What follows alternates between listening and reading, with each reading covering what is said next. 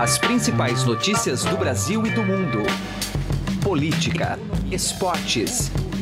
Informação com a credibilidade do maior jornal do país. Estadão Notícias.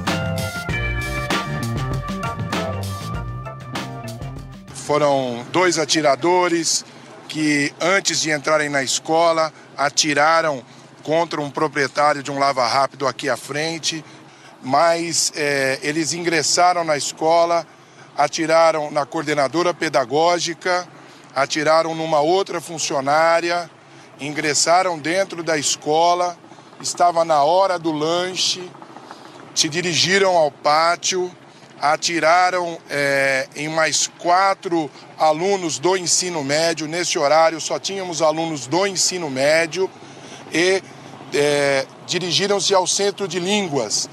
Ah, os alunos do centro de línguas se fecharam na sala junto com a professora e eles se suicidaram no corredor. O relato do coronel Marcelo Sales, comandante-geral da PM, dá conta da gravidade do massacre ocorrido ontem de manhã na escola Raul Brasil, na cidade de Suzano, na Grande São Paulo. Os números oficiais atualizados ao longo do dia amplificaram o peso de mais uma tragédia no Brasil. Dez pessoas mortas ao final, sendo cinco alunos, dois funcionários, o proprietário da loja de veículos na frente do colégio e os dois assassinos.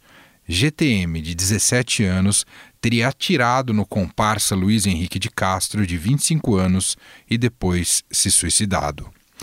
Os dois atiradores eram ex-alunos da instituição de ensino.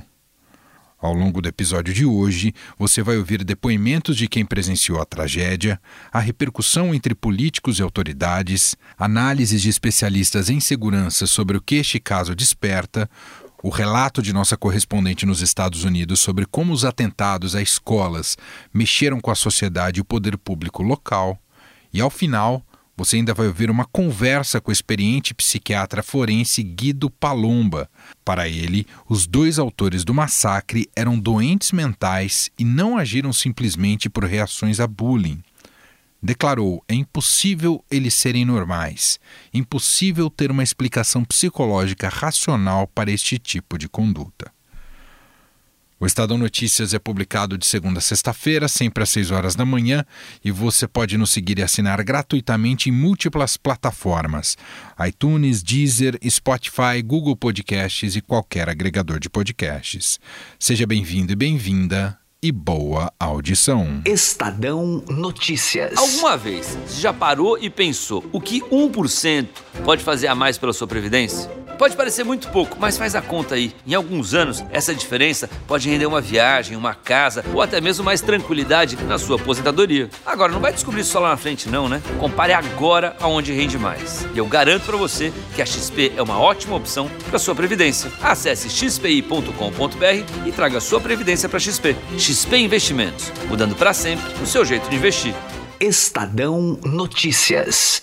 Os diversos vídeos que circularam ontem sobre o massacre ocorrido na escola em Suzano, na Grande São Paulo, dão a exata noção da agonia e desespero vividos por centenas de estudantes, professores e funcionários enquanto os atiradores agiam no local.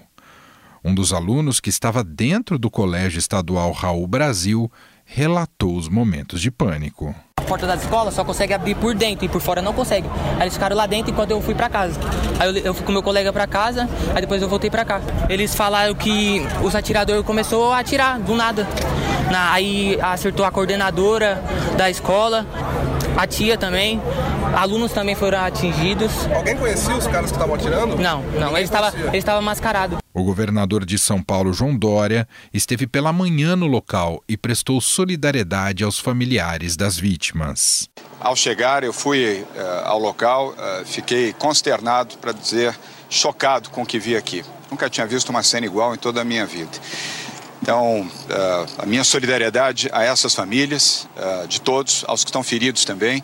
Uh, determinei que a Secretaria de Saúde pudesse enviar aqui para o atendimento das famílias estrutura psicológica, além da mobilização dos hospitais.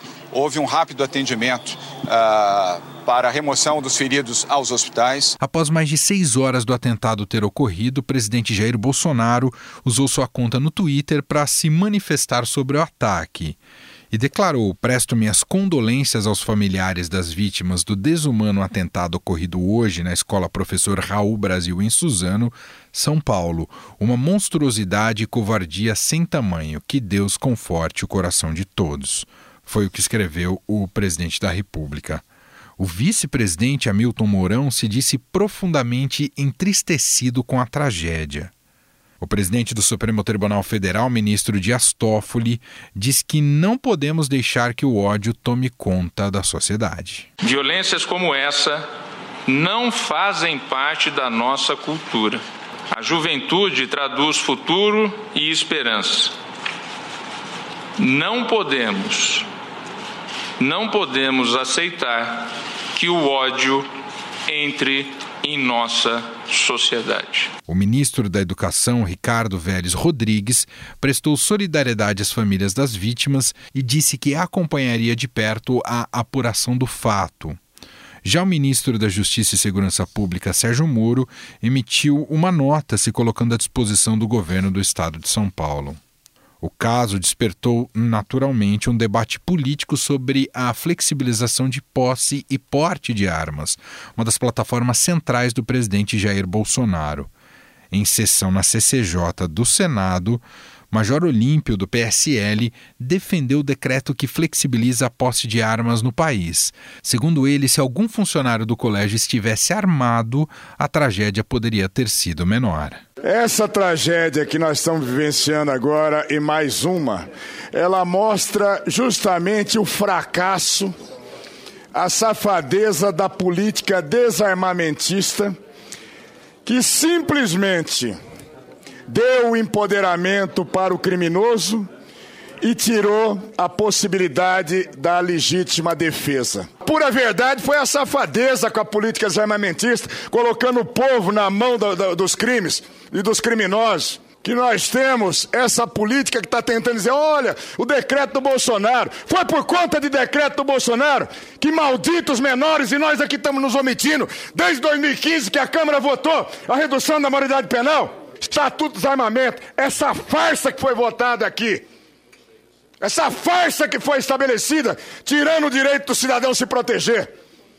Se tivesse um cidadão com a arma regular, dentro da igreja, dentro da escola, professor, um servente, policial aposentado trabalhando lá, ele poderia ter minimizado o tamanho da tragédia. Os presidentes das duas casas legislativas, Rodrigo Maia e Davi Alcolumbre, também vieram a público para lamentar o ocorrido em Suzano. Nós ouvimos a cientista política e especialista em segurança Ilona Zabó, que recebeu convite do ministro Sérgio Moro recentemente para integrar a pasta da Justiça, mas depois Moro recuou após a pressão de bolsonaristas. Zabó acredita que a bandeira armamentista poderá ter impacto nefasto na educação dos mais jovens. A gente está vendo um momento muito decisivo de que a gente está olhando a violência, as armas, como a única maneira de a gente resolver conflitos. A gente precisa entender que é, essa simbologia da gente estar, é, digamos assim, é, incentivando muitas vezes a justiça com as próprias mãos, isso tem um impacto gigantesco em nossas crianças, adolescentes e jovens. Eu falo isso como pesquisadora, eu falo isso como mãe, eu falo isso como mulher. Então a gente precisa, de verdade, é, ter um momento aqui de chega de polarização, esse assunto não é um assunto para a gente ficar no fla-flu, esse assunto de controle de armas, de violência, é, de proteção de crianças e adolescentes, ele é central para onde é que a gente vai levar o nosso país. Então a gente precisa entender que tudo que a gente fala, tudo que os nossos, digamos, modelos de pessoas, autoridades, é, tem um impacto na ponta, tem impacto é, em relação às atitudes. E a gente não está, no momento, conseguindo construir uma cultura de paz, uma cultura onde é, a violência ela possa ser substituída pela mediação de conflitos, pela resolução pacífica, pelo diálogo. Então, acho que a gente está perdendo demais nesse momento com é, o culto ao ódio, à agressão, é, se é diferente, pensa diferente, tudo isso contribui. Quando a gente pensa no ambiente escolar, é fundamental que todas essas práticas de mediação, de conversa, de diálogo entrem é, e ajudem a gente a não estar é, espelhando para fora, para a sociedade, é, como se a violência fosse resolver a violência. O programa também conversou com Rafael Alcadipani, professor da FGV e especialista em segurança pública. Para ele, a gramática da violência como meio para se resolver conflitos, infelizmente, se banalizou no Brasil. Tem alguns aspectos que devem ser destacados. O primeiro é que os nossos adolescentes eles estão abandonados à própria sorte. Né? A gente não vê políticas públicas organizadas e estruturadas para ter um cuidado com o adolescente, que sempre é uma população vulnerável, tanto por questões psicológicas quanto é, relação com o crime. Né? A gente vê que esses jovens tiveram fácil acesso à arma de fogo, é, você vê que eles conseguiram planejar, ou seja, é uma cabeça de pessoas que já têm aí uma, uma, uma aproximação com essa gramática do crime, né? Outro aspecto é que a violência se banalizou no Brasil, né? É, a, a gramática da violência para resolver conflitos, para resolver questões, é uma coisa muito séria, né? Terceira é que assim, as escolas públicas não conseguiram detectar, né? A escola não conseguiu detectar é, é o perfil desses jovens. Quer dizer, está faltando muito investimento em educação, investimento nesses professores, investimento nessas escolas, para que eles consigam ter uma relação melhor com os seus alunos, né? A gente está um pouco meio abandonado de políticas públicas que lidam com o adolescente. O jornalista do Estadão Roberto Godoy, especialista em defesa e armas, detalhou para este podcast o arsenal utilizado pelos autores do massacre. Esse revólver é, é, é, é o revólver, era até recentemente a arma padrão da Polícia Militar, por exemplo. É, uma, é, um, tem, é um calibre, é munição 38, tem um, um significado, ela é importante, é, e, mas é, digamos, é comum, por assim dizer. Seria uma arma, não há uma dificuldade maior, principalmente no mercado negro, né? no mercado clandestino, não há uma dificuldade maior em obter, muito fácil um, é, usaram esse revólver. Os tais carregadores plásticos ali são, é, é, de fato, você coloca no carregador previamente, nesse sistema, como se ele fosse um, ele parece um carretel, tá? Você coloca as, a, munição ali e no momento que termina, no momento que você gasta a munição que está ali, você dá os seis, sete tiros, dependendo da arma, né? É, você esvazia, o, você esvazia o tambor ali, aquela parte que gira, né? Aí tá, um, ele tem uma haste que você pressiona, saem as cápsulas vazias. Em vez de você colocar uma a uma, você coloca todas as seis ou sete de uma vez. Entendi. Aperta, um, uma, um, aperta uma, uma, uma, pequena trava, ela solta e ele já está carregado. Ou seja, se você ensaiar isso, se, assim, se você fizer um exercício, isso tudo você consegue fazer em segundos. Também entramos em contato com a correspondente do Estadão nos Estados Unidos, Beatriz Bula. Lá o problema é ainda mais crônico, com grande índice de ocorrências de atentados à mão armada, especialmente em escolas. Infelizmente é uma realidade aqui nos Estados Unidos esse tipo de situação que a gente viu hoje no Brasil. Não só tiroteios, como tiroteios em escolas, né? Esse ano a gente completa 20 anos do massacre de Columbine, aquele no estado do Colorado, em que dois alunos mataram é, outros 12 alunos e um professor e que chamou a atenção para esse tipo de situação aqui nos Estados Unidos. De lá para cá, é, infelizmente, outros casos aconteceram, uma série de outros casos. Os dados eles são um pouco alarmantes.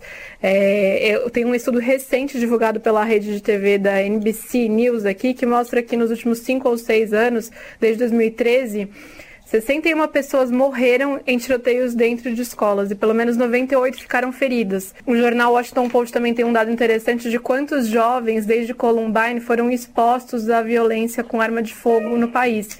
E eles incluem não só os mortos e os feridos, mas todas as crianças e os jovens que foram expostos a tiroteios desse tipo e que acabam tendo algum trauma psicológico, né? Depois disso, eles falam que são mais de 200 mil estudantes, mais de 220 mil estudantes. Então, é uma realidade triste e presente nos Estados Unidos, está totalmente relacionada com a discussão deles de controle de armas, que é uma discussão que não é nova é, e é muito divisiva no país, né? Ela polariza muito a sociedade americana, uma parte que é a favor de um maior controle, de uma maior restrição, e a outra que é contrária e até acha que ter mais armas é a solução para evitar novos tiroteios, enfim. Uma das principais indagações que surgem neste momento é: como é possível que dois jovens se associem para cometer um crime tão brutal? Como explicar? Fomos atrás dessas respostas numa conversa com o experiente psiquiatra forense Guido Palomba, que leva dois jovens a, a, cometer um crime dessa gravidade. Como é que a psiquiatria pode ajudar a entender, doutor? Então, então vamos direto a esse ponto que eu acho que é o mais importante nesse momento dado da história. É, primeiro, o que nós não podemos fazer de forma alguma agora e, e também depois que os dados vierem é banalizar a causa. Ou seja, dizer que foi por causa de bullying, ou por causa do professor que expulsou o aluno, ou por jogos eletrônicos, ou por uso de droga, etc. Ainda que esses elementos possam estar participando desta ação, mas jamais dizer que é por causa disso, ou daquilo, ou daquilo, ou daquele outro. A causa real eu posso te dizer o que foi que aconteceu, isso com absoluta certeza, os dois eram doentes mentais, sendo que um era doente propriamente dito. E o segundo um, uma mente predisponente à doença mental. Eu vou explicar melhor. Isso tem um nome, esse, esse ato dos dois tem um nome bem conhecido em psiquiatria forense chamado folia AD, ou seja, lou, folia é loucura, AD é dois, é, é a famosa loucura 2 dos franceses, bem conhecida, bem estabelecida doutrinariamente, etc. O que é isso e por que que este caso é de folia AD? Você sempre tem um que é o verdadeiro doente mental, que é o indutor. É aquele que padece da doença, que pode, que nós não sabemos que doença é mas que é, é, pela forma como o crime foi praticado. Então, é um doente mental que tinha um outro, que era o segundo, que é o induzido, indutor induzido. Para que esse binômio de folia D, de indutor induzido, se forme, obrigatoriamente tem que ter um grau de vinculação entre o indutor e induzido. Por exemplo, isso acontece entre chefe e subordinado, entre uh, pai e filho, entre uh, uh, a pessoa que mais importante e a outra que é dependente. Agora, isso só pode acontecer desde que o induzido, que é o segundo, tenha uma cabeça, entre aspas, vulnerável, uma cabeça fraca, senão a indução não entra. Doutor, o que o senhor está querendo nos dizer que um crime dessa natureza é impossível pensar que ele possa ser executado na mais pura racionalidade, é isso, doutor? Absolutamente impossível. Você não conseguirá nenhuma explicação psicológica para esse fato. O que é explicação psicológica? Eu te xingo, você me xinga, você me dá um soco. Eu estou sem dinheiro, eu pego, bato a carteira ou mato uma pessoa e fico com a carteira dela. Claro que são condutas moral e juridicamente condenáveis, mas são compreensíveis psicologicamente. Agora, você pegar, entrar numa, numa escola eh, com um monte de tiro, matando 10 pessoas e depois se suicidar, ou você dá uma pitada de psicopatologia, veja, eu não falei psicologia, eu falei psicopatologia de doença, ou você não vai compreender nunca. Ou seja, é impossível eles serem normais. Impossível uma explicação psicológica racional para esse tipo de conduta. E volto a insistir nas palavras iniciais que não vamos culpar ou porque foi bullying ou porque foi jogo de, de, de videogame, etc. Não. Isso pode estar no conjunto mas não explica o fator predisponente, o ato em si. O ato em si é um ato uh, praticado por um doente mental, por um louco. Doutor, a gente pode dizer que, dado isso, essa explicação, essa contextualização que o senhor nos fez, que esses dois, ou, ou principalmente o mentor, o mentor, ele realizaria esse atentado de qualquer maneira, porque já, já há um debate, um uso político dessa história para falar sobre acesso a armas. Independentemente de política pública de dar acesso ou não, maior acesso ou não a armas, esse caso, esse menino, esses jovens agiriam da mesma maneira, independentemente de como a lei fosse no Brasil? Sim. Eu estou completamente contrário ao armamento da população. Tá certo? Isso eu sou contrário, mas isso não pode ter esse uso político que, porque estão querendo vender arma, que ele fez isso. De forma alguma. Isso aconteceria, sim. De uma forma ou de outra, a tragédia é uma tragédia que fazia parte do universo, mas que da própria constituição dele, da, da constituição do indivíduo, que acabou em tragédia mesmo. Doutor, então, mais, só mais uma pergunta que eu tenho Pode ficar aqui. à vontade. É possível. Qual é a chance de identificar um doente mental dessa estirpe para evitar novos ataques? Gente, a sua pergunta é muito boa. É, que isso existe, existiu e existirá, não tem jeito. Faz parte da própria constituição da natureza humana. Como prevenir? É, você faz uma pergunta é, extremamente importante e dificilíssima de responder, porque isto muitas vezes nasce da noite do nada, de uma pessoa doente mental, não é? Que vamos deixar claro que doença mental não é sinônimo de periculosidade social. Eu preciso dizer isso para você para não estigmatizar. Não vejo uma forma eficiente de um dia se poder coibir perfeitamente esses atos de loucura. Claro que um pai, uma mãe, é, tendo um filho que ou um professor ou um amigo é, que, que, tenha dado sinais de que vai fazer alguma coisa, é preciso, é preciso ficar atento a isso, porque é claro que isso não nasceu hoje na cabeça do doente mental indutor.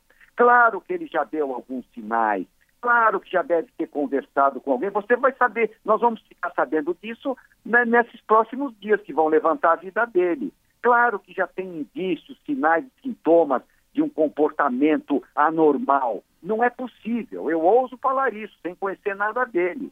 Mas eu, modéstia à parte, conheço psiquiatria forense. Uhum. Então, nós vamos ter notícias do indutor como uma pessoa que não era normal. Ele não, ele não ficou anormal hoje hoje que ele fez isso. Ele já nasceu assim. A gente ouviu o psiquiatra forense Guido Palomba. Muito obrigado, doutor. Disponha, foi um prazer falar com você. Estadão Notícias. Direto ao assunto. Com José Neumann e Pinto.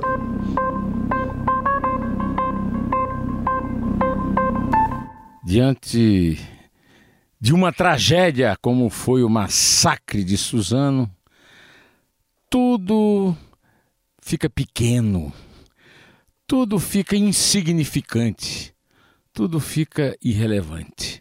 Mas é preciso que nós levantemos, sacudamos a poeira e comecemos a refletir a respeito dela, a refletir sobre as suas causas mais profundas. Estive pensando um pouco sobre isso e cheguei à conclusão que é preciso advertir sobre o desapreço, o desamor que o cidadão contemporâneo tem pela vida, pela própria vida e pela vida dos outros. A vida é o bem mais sagrado que Deus nos deu. No entanto, o homem contemporâneo, talvez por se achar maior do que Deus, acha que não tem que respeitar a vida, não tem que respeitar o outro. Cada vez mais vale a frase famosa de Jean-Paul Sartre na sua peça clássica Huis clos, é que ele diz que l'enfer sont les autres, o inferno são os outros. Os meninos do massacre de Suzano agiram assim. Todas as pessoas que eles balearam eram o inferno, os outros.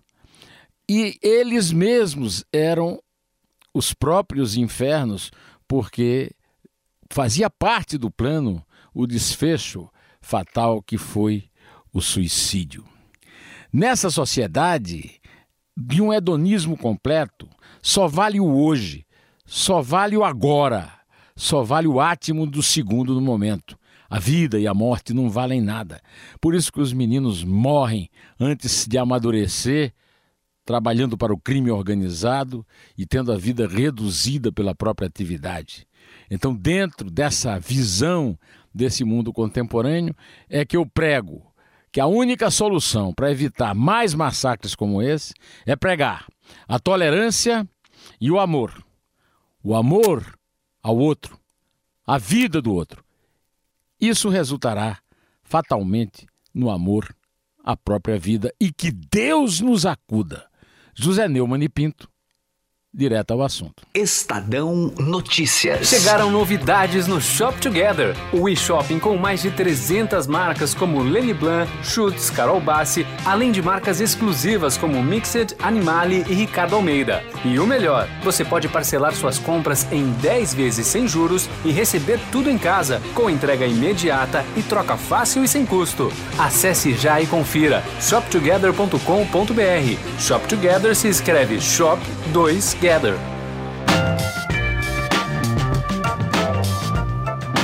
O Estadão Notícias desta quinta-feira vai ficando por aqui. Contou com a apresentação minha, Emanuel Bonfim, produção de Gustavo Lopes, Diego Carvalho e Leandro Cacossi. A montagem é de Nelson Volter. O diretor de jornalismo do Grupo Estado é João Fábio Caminoto. Mande seu comentário e sugestão para o e-mail podcast@estadão.com. Um abraço para você e até mais. Estadão Notícias.